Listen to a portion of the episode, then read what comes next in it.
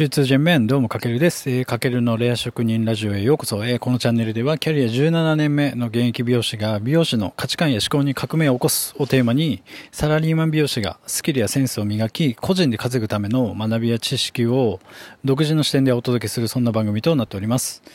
はい、皆さんこんばんは。今回はですね、ちょっとニューノーマルな美容室の生存戦略というシリーズで今お届けしてるんですけれども、今回はその第4回目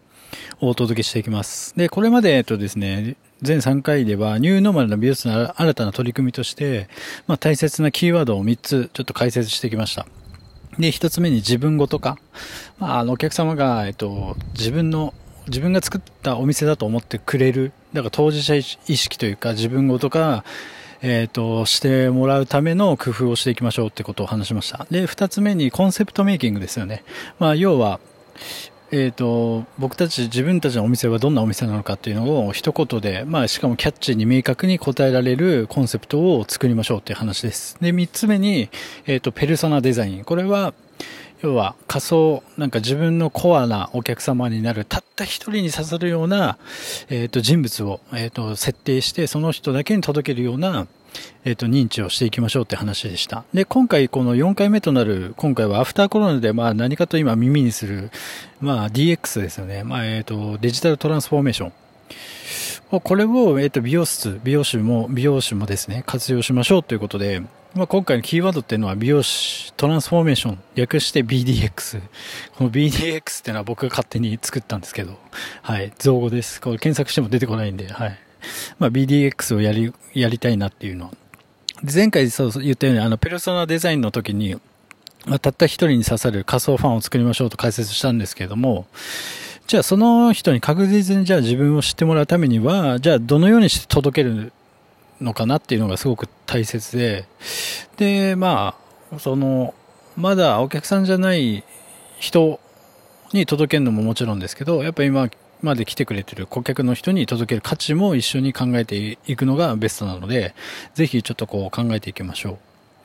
う。で、やっぱね、結局、なんだろう、知ってもらえないことには、こうなんかいくらね、すごい素敵なコンセプトとかブランディングがおしできたと思っても、やっぱ認知されないことには、ちょっとね、意味がなくてもったいないので、えっ、ー、と、しっかりそれを、その魅力を、あの、確実に届けられるようにするために、やっぱ今デジタルトランスフォーメーションが美容室と美容美容師も必要なんじゃないかなと思います。で、まあ、そもそも DX って、なんか結構ね、今耳に聞きますよって。あの、本屋さんでも結構売ってたりして。で、まあ、デジタルトランスフォーメーションって何なのっていうと、まあ、シンプルに言うと、デジタルの力で、こう、お客様が求めている価値を、えっと、変形させて届ける仕組みのことですね。一言で言っちゃうと。まあ、結構複雑なんですけど、シンプルに言うとそんな感じ。まあね、これでも分かりづらいんですけど、なんか昔あのハリウッド映画でトランスフォーマーっていう映画が流行ったの知ってますか？皆さん。あの、機械、機械というかロボットの、が主人公の、まあ SF なんですけど、あれって、なんだろう。普段は人が乗れる車だったり乗り物なんですけど、なんか敵とか来る、敵が来て、で、なんか世界を破壊しようとするんですけど、その時に、えっ、ー、と、その車、乗り物から変形してロボットに変わって、そのロボットが戦うみたいな話なんですけど、要はトランスフォーマーってそういう変形っていう意味なんですよね。で、デジタルがそこにくっつくと、だからデジタルを使って、えっ、ー、と、価値を変えていくみたいな、まあ、そんなのがデジタルトランスフォーメーションだと思ってもらえれば、ということです。はい。じゃあ、それを美容業界ではどのように活用していくかっていうのがすごく大事で、まあ、だからシンプルに考えると、その価値を届ける形をデジタルを活用するためにはどうすればいいかってことなんですけど、まあ美容師はね、やっぱり対面で接するアナログなサービスなので、じゃあそれにプラスしてデジタルをどのようにして活用すればお客様とこの価値を、より価値を感じてもらえるかっていうと、まあいくつか僕も考えたんですけど、もうちょっと早足で説明しちゃうかもしれないですけど、例えば YouTube 動画でスタイリングアドバイスだったり、まあ、日々のケア方法などをその顧客の人に向けて発信、配信する。あとは、そのまだ来てない人、だから、前回話したコンセプトメイキングじゃなくて、何でしたっけ、ペルソナ。デザインでペルソナとして一人を決めた人に対して新規の人ですよね。その人に届くように、えっ、ー、と、配信をする。あとは何だろう。あと公式 LINE ですよ。ね、公式 LINE お店でもいいし、自分のでもいいし、作成して、そこに顧客の方が気軽に質問したりとか、あとはそこで最近の近況を含めて発信を届けるのもすごくいいかなと。あとは、まあ今こうやって話してるように音声メディアですよね。これからはまあ動画はまだまだ、えっ、ー、と、大きなマーケットとしてはあるんですけども、やっぱり今後はながら聞き、人の時間を奪わない、ここ耳のマーケットでまだまだ空いてるので、その耳を活用して、例えばお客様が、えっ、ー、と、髪を乾かすときにワイヤレスイヤホンを耳につけてもらって、その乾かし方のアドバイスを超リアルに、えっ、ー、と、教えてあげる。そうすると、その自分でやりながら、こう、綺麗に髪がまとまるようなドライの仕方を、この音声で伝えてあげたりすると、とてもいいんじゃないかな。あとは、まあだから固定の巻き方などね。あとは、まあストレートアイロンの仕方とか、まあ、そこは結構これから出てくるんじゃないかなと思ってます。で、あとは、ま、顧客様限定でインスタだったり YouTube でのライブ配信をすると、このリアルタイムでオンラインで、えっ、ー、と、なんだろうな、普段、なんか話せないようなコミュニケーションが取れたりするので、まあ、それも大事かなと思います。あとはなんだろうな。えっ、ー、と、あとはですね、なんか SNS にノートっていうの、ノートっていうプラットフォームがあって、そこはね、あの記事がメイン、まあブログみたいなもんですよね、プラットフォームの。で、そこで、えっと、お店のスタッフにフォーカスして、その、そのスタッフが、どんな環境で生まれて、なんで美容師になりたいと思ったか。で、今まさにどんな取り組みをしてるのかみたいな感じで、ストーリー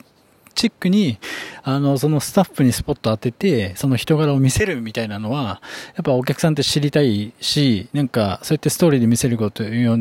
って、なんかすごく深く繋がれるんじゃないかなと思って、そういう取り組みもありかなと。で、あとはなんだろう。まあ、これはコロナの後、近々で流行ったんですけど、例えば EC サイトを活用して、まあ、お客様が、えっ、ー、と、前売り券の購入など、これは結構いろんなサロンが取り組みましたよね。これが結構、まあ、デジタルトランスフォーメーションをかける美容室の、えっ、ー、と、一つの形だったのかなと思ってます。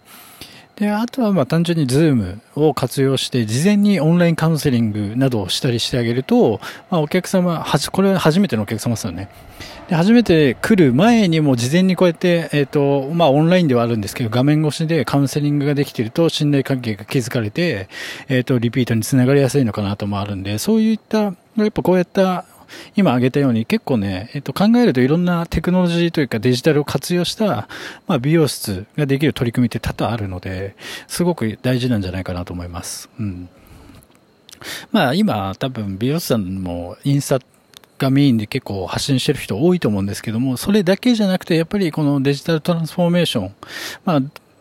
インスタだけの価値じゃなくて、他に、えっ、と、デジタルを使って、どう、もっと違う角度から価値を届けられないかなっていうのを考えて、えっ、と、取り組んでいくのが、えっ、と、このアフターコロナで、えっ、と、ニューノーマルな美容師ができるあり方なんじゃないかなと僕はすごく思ってます。で、やっぱり一番大切なのはデジタルトランスフォーメーションはやっぱり常に変わり続けることが大事なので、やっぱさっき言ったようにインスタグラム一つの発信だけじゃなくて、えっと、どんどんどんどんいろんな発信をして形を変えて、えっと、最適な、えっと、形に整えていくことで、やっぱ自分のブランディングにもつながるし、えっ、と、より認知されるんじゃないかなと思ってます。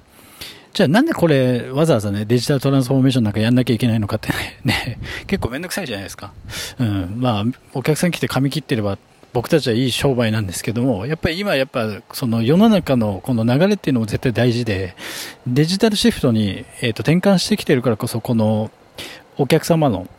だって消費者の価値って変わってきてるんですよね。だから、まあ美容室はね、やっぱ対面でしか成立しない多分アナログな商売なんですけど、やっぱそれ以外の部分でこのお客様とより深くつながれるために、やっぱこのデジタルを、えっ、ー、と最大限活用して、いい意味で活用して価値を高めていくことが、まあやっぱりアフターコロナで生き残るこの強いお店作り、まあはたまった自己ブランディングにつながるんじゃないかなと思ってます。うん。で、まだまだ多分ね、やってないところが多いので、やっぱ先に始めるのは結構、いいんじゃないかなと思います。で、いくら結構ね、じゃあ何ができるかなって結構考えすぎちゃってなかなか動けないっていうパターンが多いと思うので、でもね、